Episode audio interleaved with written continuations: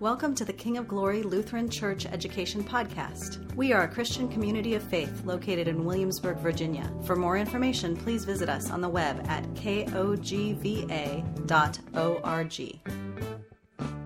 O merciful Lord, when justice demanded that we bear the full weight of our sin, you sent your Son, Jesus, to stand condemned in our place.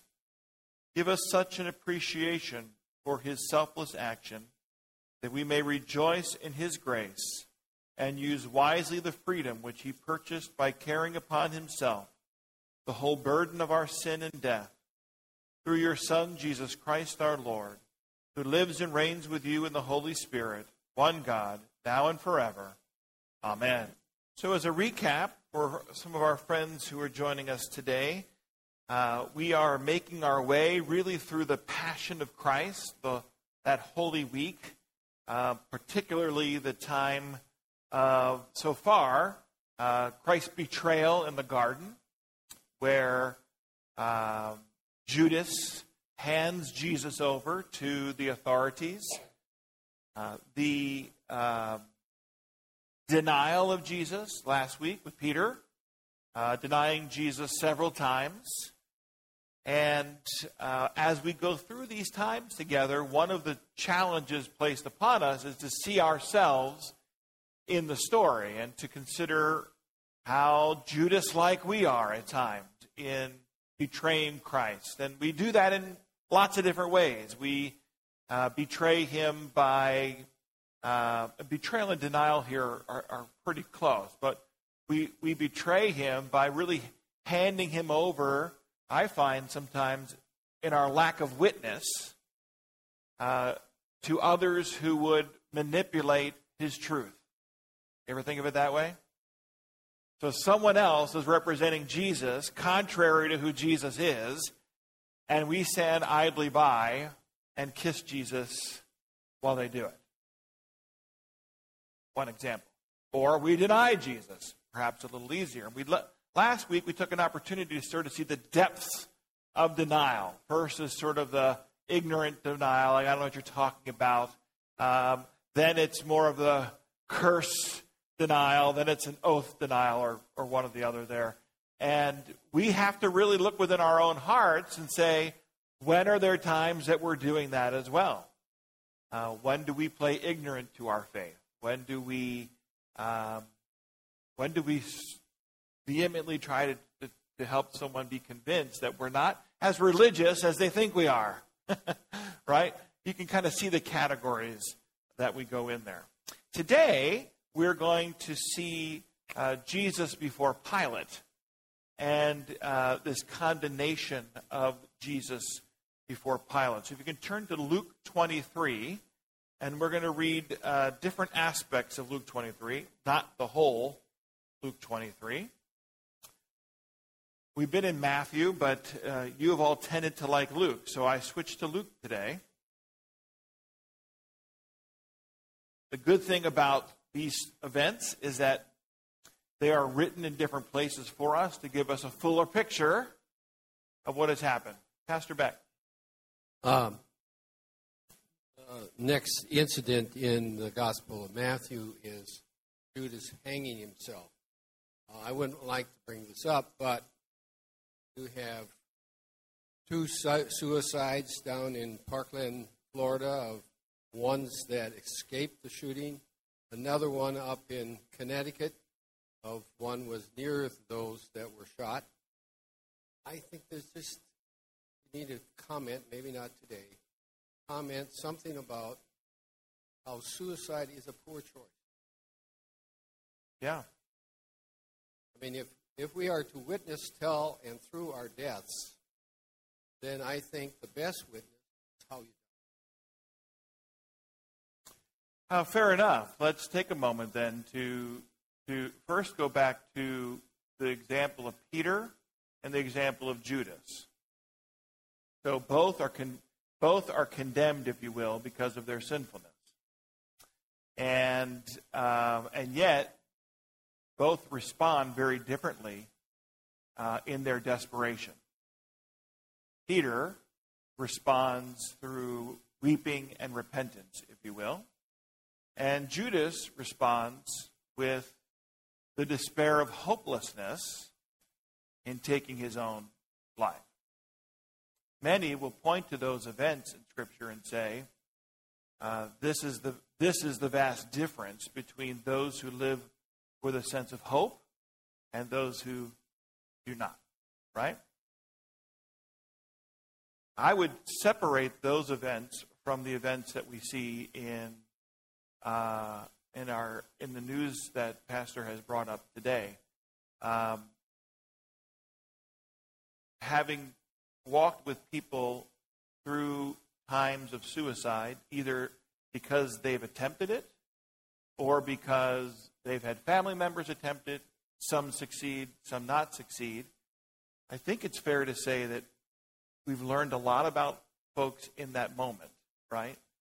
And um, and I would suggest that they're not not everyone is always in their right mind in that moment, and in their act of desperation make poor choices. And it is certainly important to say that taking our life is never the answer. It's never the answer to our problem. Um, probably the hardest funeral I ever had to preach was someone who took their own life. And I remember calling my vicarage pastor and saying, I'm really struggling here with what to say. And, um, and you may agree or not agree, but his advice was um, our salvation is not determined by the manner of our death. Salvation is determined by the manner of Christ's death. Uh, so, as, so I would say to you that I certainly have counseled many of people, and I'm happy to say to you today that um, no, we are. Uh, we should not take our own lives. That is not our right. It's not our authority. Our lives, we are stewards of the life that God has blessed us with, and our lives are not our own. They are gifts from God. It's the Lord who gives it, and it's the Lord who takes it away. Period. But I am not willing to condemn somebody, um, unwilling to know their state of mind or heart in the moment that that occurred, and would yield them to the grace of God and His mercies uh, in that moment. One of the most beautiful sermons I ever heard was after my cousin's funeral, where he took his own life, and the Catholic priest uh, who 10 years before would never have even taken the funeral, uh, gave a beautiful liturgy and witness to that. Um, that said, for those of us who are here today, I agree. Our lives are a living witness to Jesus Christ. They just are. And we have an opportunity, even in our death, to give witness to Jesus Christ. Uh, some of the most powerful witnesses have been by the bedside of people where they have proclaimed and exclaimed their confidence in who their Savior is and their peace of knowing that whether they live or die, they belong to the Lord. And we all have that opportunity, not just to put something in our will. I know that's a popular thing now. If you can do it, great. Put a testimony in your will. But to let your families know that um, uh, my life is not my own, and I will live in the glory of the Father. That we have a member who has not asked to make things public yet, so I won't say who it is, who's been diagnosed with terminal cancer. And the first thing that she said to me was, hey, everything's okay, Pastor. I know my future, right? That is the power of witness and death as well. Uh, so, so, Pastor, thanks for giving us the opportunity to consider it. Uh, ironically enough, I just read an article last week that among teenagers, suicide rate is increasing uh, way too quickly. I don't remember the exact number. Um, and the article was sort of based on is it is it screen time, is it social media, is it those kinds of things. They didn't really come to a conclusion to it, but it was giving the stats that this is on the rise right? And I will say that uh, to bring this to a close, I do think that we maybe could do a better job as the church, Christendom, um, when we talk about stewardship, right? The stewardship of of the gifts of God, to recall that our to remind ourselves that our life is not our own. The same, the same pastor who taught me that I called about that uh, funeral, uh, Gail and I went to a parenting class when we were on vicarage. We weren't, we didn't have a child yet, uh, but we were going to. We knew we were. That was an awkward day because the day we, the day we found out we were pregnant with Jack, it just so happened that our vicarage pastor was coming over to change the lock on our apartment for us, and we literally just found out we were having a baby. And he he's like, he comes in, we were like, hello, nothing's happened here, you know. So when we told him weeks later, he goes, "You guys were weird that day, just so you know." Um, so we went to the parenting class because we thought, well, we should beef up, we should learn something about parenting, right? And he does, and maybe we should have him come and do it. Um, he does an excellent job of teaching that your children are not your own. They are, you are stewards of their lives by the grace of God, uh, and that, therefore, then you are not your own. What God has given you, you're a steward of. So, another thing that I get, Pastor back a lot is when I visit, you know, 110 year old people, and they say, "Why am I still here?" You know, and uh, a few of them I wonder the same thing. Um, but the first answer to that question is because your life is not your own. And therefore, be a steward of the life God has given you. Right? And if we lived in that mindset, I think we would have different decision making on lots of different things in our lives, right? And about our bodies and health and those kind of things too. So, thank you, Pastor. Luke 23. Uh, I'm going to read it. We're going to jump around a little bit. Uh, then the whole, this is, uh, sorry, Luke 23, verse 1. Then the whole company of them arose and brought him before Pilate. And they began to accuse him, saying, We found this man misleading our nation and forbidding us to give tribute to Caesar, and saying that he himself is Christ, a king. Pilate asked him, Are you the king of the Jews? And he answered him, You have said so. Then Pilate said to the chief priests and the crowds, I find no guilt in this man. But they were urgent, saying, He stirs up the people, teaching throughout all Judea, from Galilee even to this place. Jump over to 13. We're skipping Herod. Pilate then called together the chief priests and the rulers of the people and said to them, you brought me this man as one who has been, who has been, who was misleading the people. And after examining him before you, behold, I did not find this man guilty of any of your charges against him. Neither did Herod, for he sent him back to us. Look, nothing deserving of death has been done by him.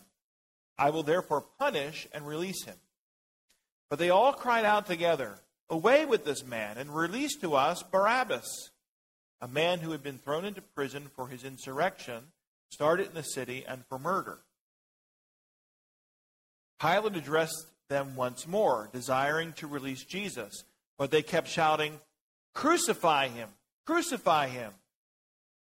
Third time he said to them, Why? What evil has he done? I have found in him no guilt deserving death. I will therefore punish and release him. For they were urgent demanding with loud cries that he should be crucified. And their voices prevailed. So Pilate decided that their demand should be granted. He released the man who had been thrown into prison for insurrection and murder, for whom they asked, but he delivered Jesus over to their will. Great day for justice. okay, what'd you hear? Don't forget, Larry's got to come to you. What'd you hear? What was interesting to you? What's challenging to you? Karin, we're coming to you. I hear a man in Pilate who really doesn't want to have anything to do with it. He's being pushed in a direction he doesn't want to go, but he sees the insistence of a mob crowd. Yeah. Yeah, you do kind of get that sense that Pilate's trying to help him out. I had to go to uh, court last week with one of our friends, and um, the the judge, you could tell the judge was really trying to help the prosecutor, right or wrong. prosecutor needed a little help in this particular case, and the judge didn't play her full hand, but she was just trying to, you know, have you, maybe you should ask the question in this way. You know, you know, just kind of helping along. You kind of feel like Pilate's trying to say, look, I'm trying to help this guy out, and yet I'm being pressured the one way. Okay, yeah. My thoughts on this are sort of tempered by a book I read titled Pontius Pilate Okay. by Paul Maier. Yeah. One of our Good guy. good guy, many good, interesting books. He can give a whole lecture without one note. He, wonderful and just, guy. And just like, yeah, in 1712, this happened. It's, it's amazing. Yeah. Anyway, he looked at the, this uh, episode through the eyes of Pontius Pilate. What were the Romans doing?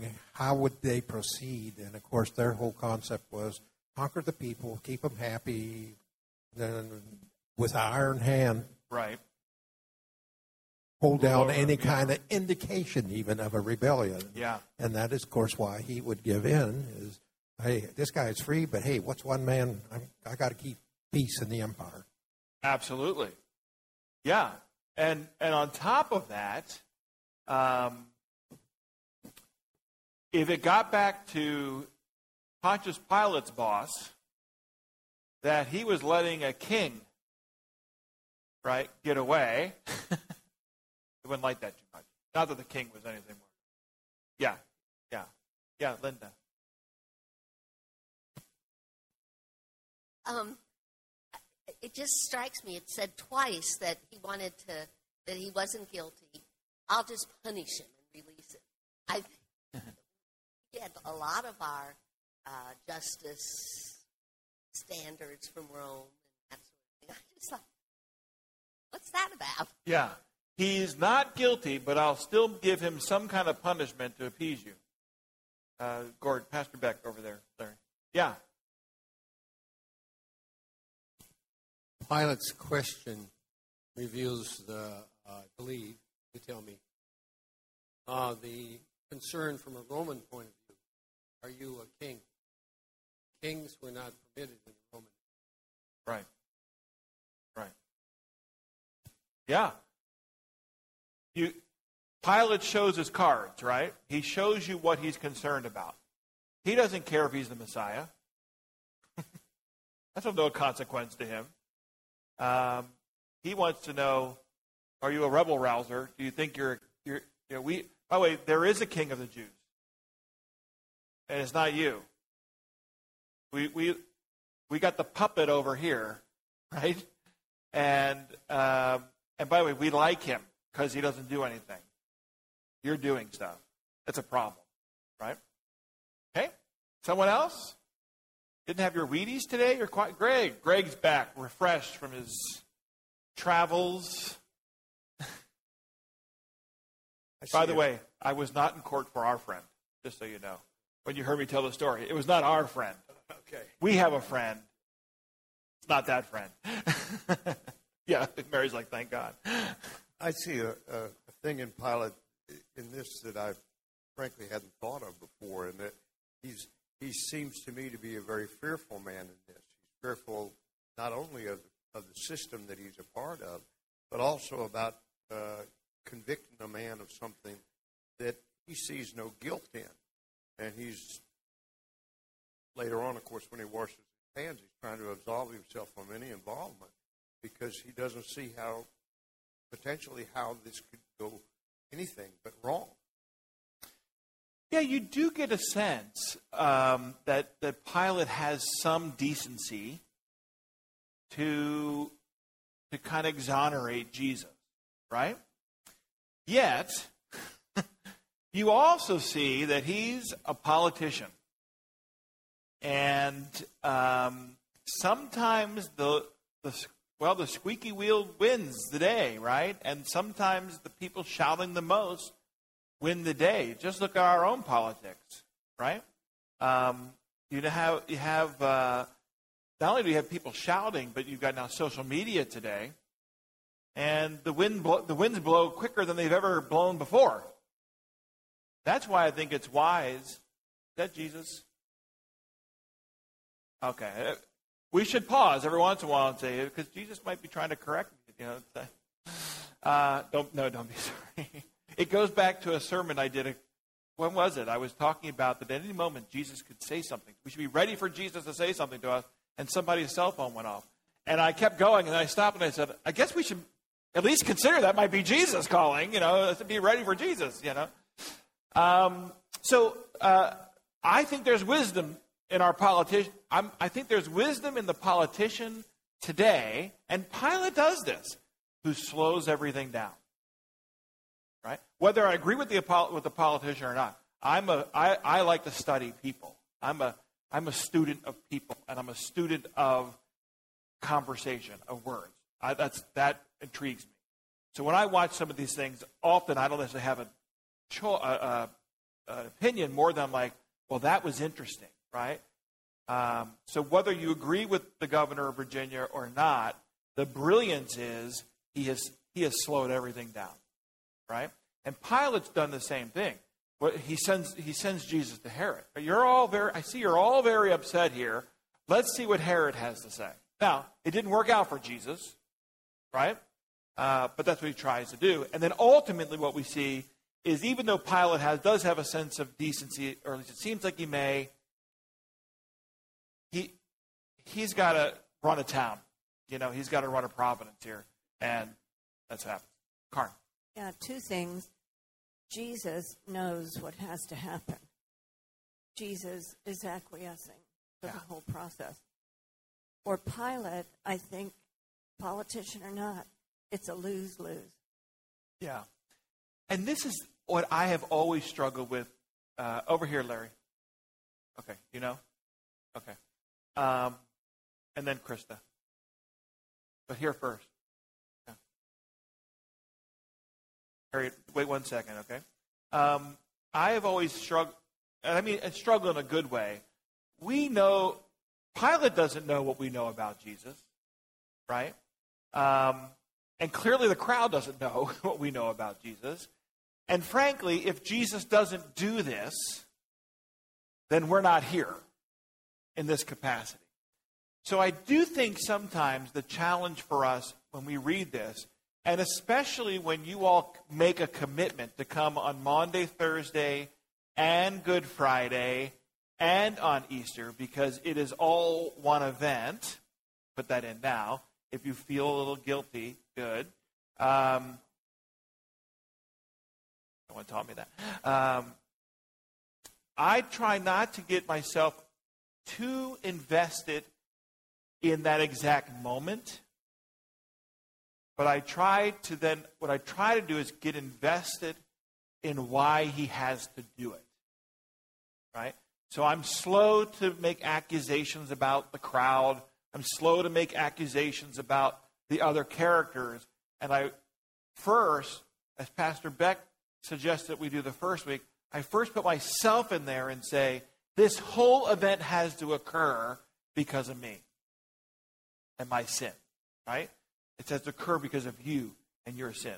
That to me is the first way we look at that, right? Harry. It seems very much to me like this is a crowd mentality where people have an have something to talk about or they're angry about something. So they gather together, and as soon as one person says something, oh, yeah, that's right, and I say this. And it's not unlike reading a newspaper today about sure. a crowd of people anywhere. Sure, yeah. And it, and it takes, it really takes going into that crowd, right, and talking to people in the crowd to actually understand where they are on the issue, right? Sure.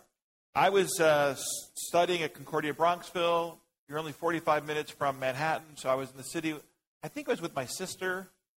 Oh, I spoke to my sister yesterday and my brother in law, and the cancer is shrinking. really good. Uh, he's it's really knocked him out, but we'll take that, right? Um, and we were we were sightseers. We're like, ah, you know, which you shouldn't do. And we're like this, and we didn't see that this this crowd of people started. So all of a sudden, we're walking with the crowd of people, and we find ourselves at the UN protesting something. I don't even know what I was protesting, right? But we were in it. we were in it. So, yeah, Krista. I had also gone to the crowd and just so Pilate himself says, I don't find anything wrong with this man. He's not done anything wrong. And their reaction is kill him. Yeah. And give us this guy who was thrown in prison for murdering people. Right. Um, just the level of vitriol there and, and hatred and fear to, to escalate to that Yeah. point. And th- I, let's sit there for a moment, right? Don't forget, for a good three years, at least two and a half years, let's say, let's say two years, these leaders have been trying to find a way to bring Jesus down. It's not that Jesus just got to Jerusalem like, we don't like that guy, right? They have been seeking and finding and pointing and collecting and gathering in anger, right? Jesus interrupts their stability. Is that not a sermon? Jesus interrupts their stability.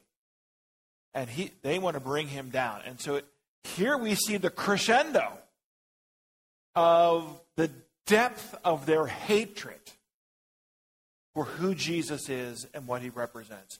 So much so that they're willing to uh, reveal to us uh, the uh, mm, the depth of how low they're willing to go to finally silence Jesus.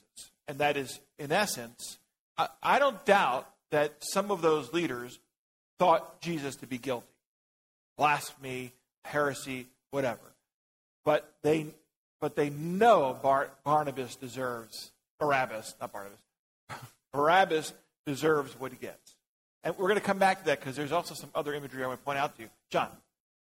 It's interesting that uh, what's happening today happened then.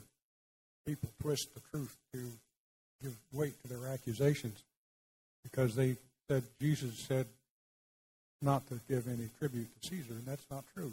He said that very thing. Yeah. Yeah. They they actually lie, right?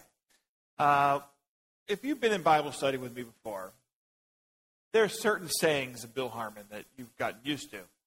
If you'd like to come to a staff meeting, they like to list all the Bill Harmon sayings. Uh, they'd be happy to share with you. But this I say, which is there's nothing new here. Right? John's pointing out. There's nothing new here.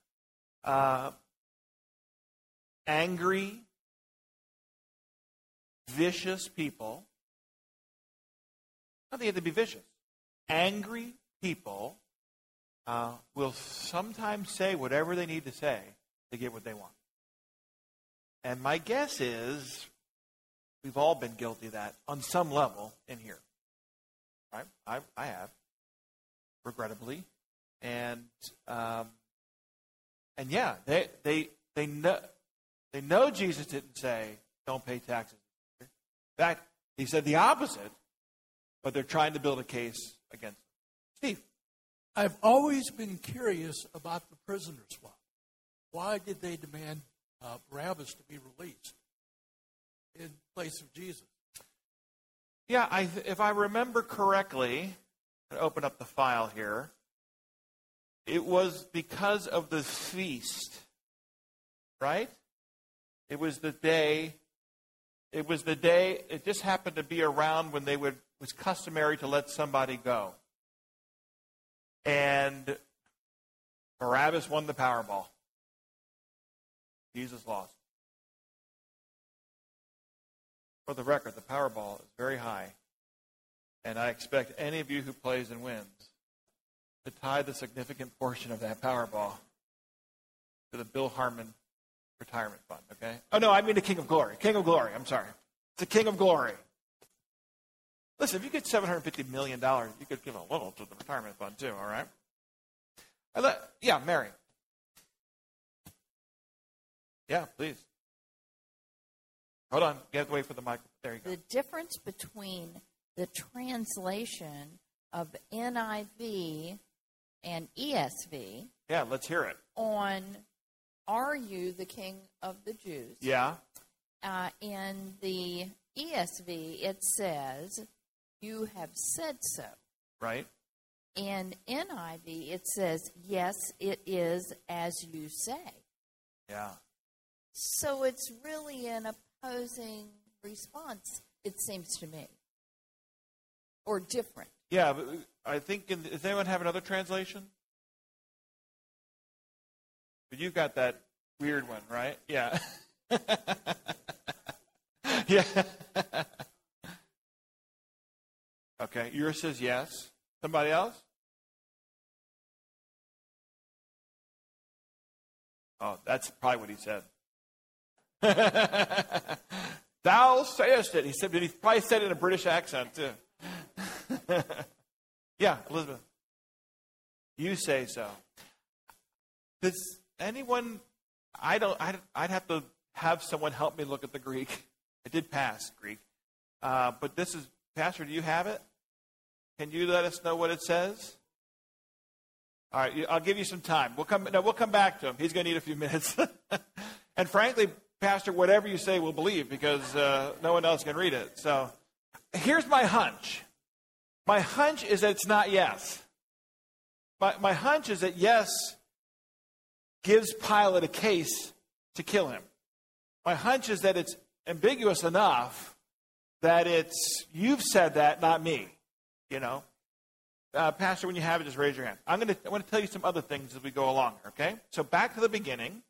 Uh, first, um, we, we hear the case that the Jewish leaders, this is kind of important.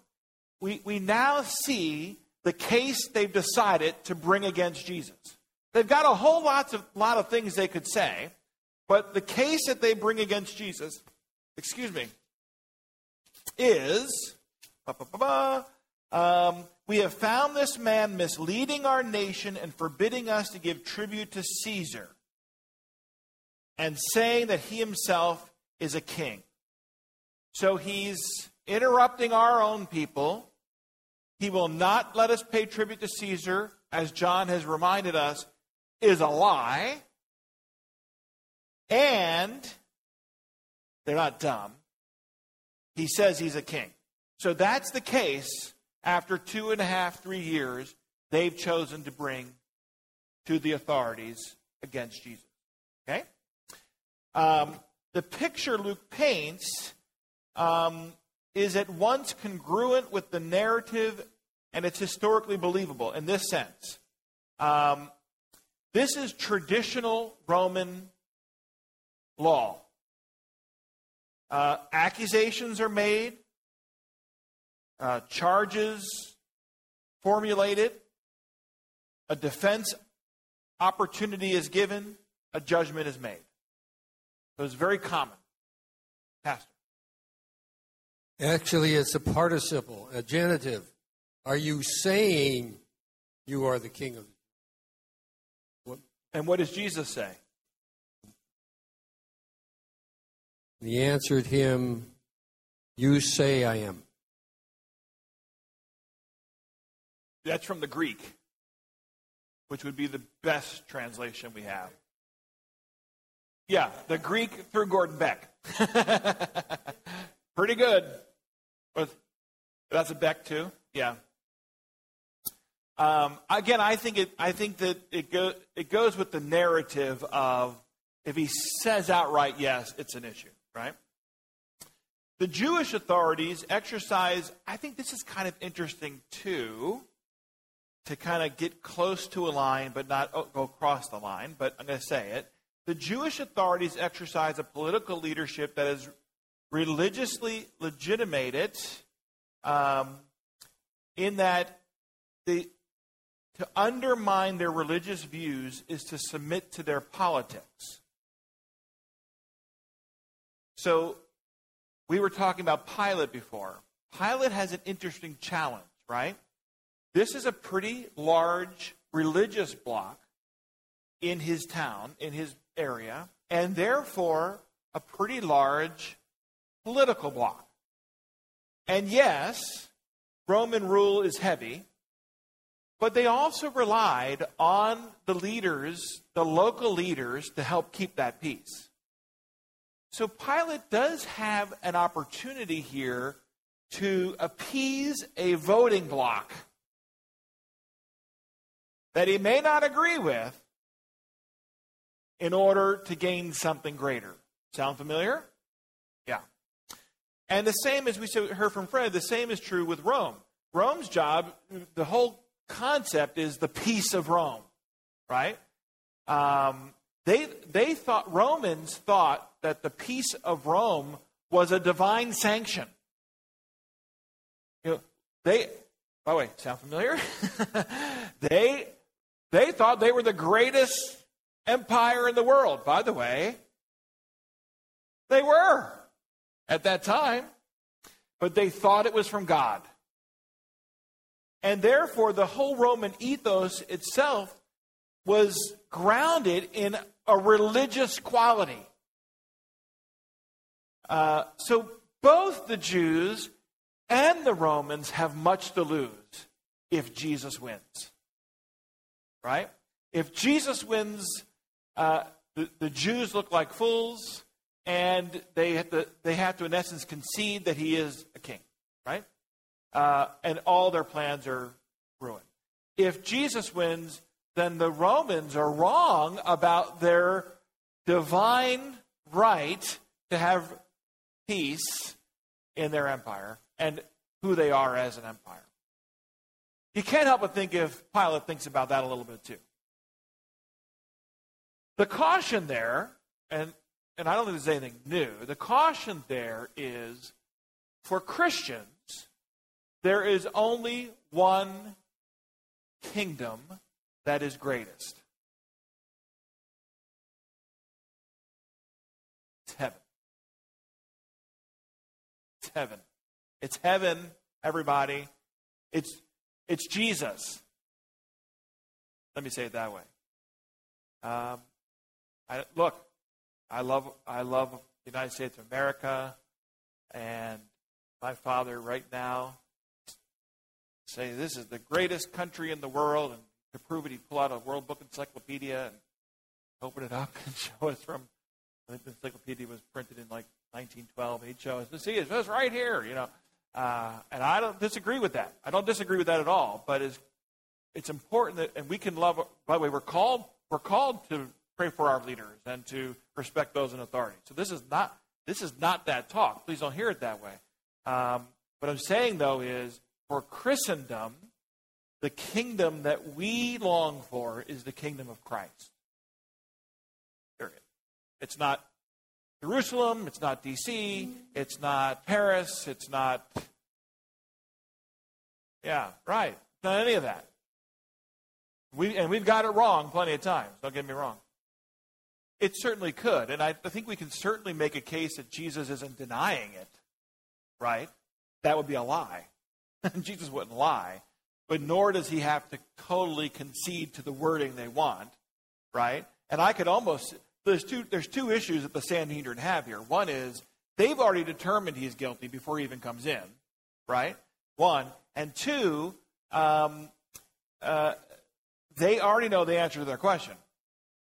So what they're going to say, my guess is, if we could hear the rest of the story, someone in there probably said, "See, he didn't deny it." Right? So he must believe it. Let's go on and take him there, right? So let's keep going then on one verses one through five. Um, the Sanhedrin does seem to be having some solidarity here because now they come as a group. The whole company, verse one, comes over to Pilate. They charge him with misleading. Another translation might be perverting the nation um, and leading us astray. By the way, interesting enough, in Exodus 5, Moses is accused of leading the people astray. And in 1 Kings 18, Elijah is accused of leading the people astray. When did the three of them get together? Transfiguration, right? So I find that kind of fascinating that they had that opportunity and accused of the same thing. Uh, they accuse him of taking the divine authority to lead the people of Israel. This is the crux of what's really bothering the people of Jerusalem, not or the leaders. Not only is it he's saying he's the Messiah, but somehow he thinks he's divinely appointed to be the Messiah, to be the king. Really bothers them. And by the way, that would bother the Romans too, uh, on some level. On the whole taxes thing, you know, go back to if you went to chapter 20, you'd see that he actually said to pay your taxes. I don't know why he said that, but he did, you know. Uh, render unto Caesar what is Caesar, right? uh, and um, and the like. We're going to go on because of time. So, uh, verse three. And Pilate said, "Are you the king? You have said so." Pilate goes. Pilate goes right to the charge. Are you the king? Um, Jesus turns the question posed to him into an ironic affirmation about him. Ironic because even though the question uh, assesses Jesus' identi- identity correctly, it is an identity not granted by those who ask it. So that's a really academic way of saying they know the answer and they don't even believe the answer. So the Sanhedrin then presses on and um, they want something done about it, right? Go to verse 5 for a moment. But they were urgent, saying, He stirs up the people, teaching throughout Judea from Galilee even to this place. I find that interesting. Uh, they're, they're saying to Pilate, in essence, he's not just a problem here. They're trying to show Pilate, in building their case, that throughout He's gaining momentum throughout the kingdom, throughout the empire. He's uh, in Galilee and Judea and now here in Jerusalem. You could imagine, doesn't say this, but you can imagine, how much further are you willing to let this go, Pilate? We've not been able to stop him. We've been trying to stop him for two, three years. We've come to you now. Pilate, I think, gives an appropriate response. Uh, you all deal with this. This is an internal matter. Deal with it. Uh, Herod doesn't deal with it. Comes back to Pilate. They're all there again. And here are some of the ironies I want you to see in uh, verses 13 and following. I'm going to go a little quickly here just to, to get us through. Um, the larger, there now seems to be a larger audience than just the Sanhedrin. Um, they are rejecting Jesus and aligning themselves with Barabbas. That tells something about who they are. Uh, they are branding Jesus as a fake prophet.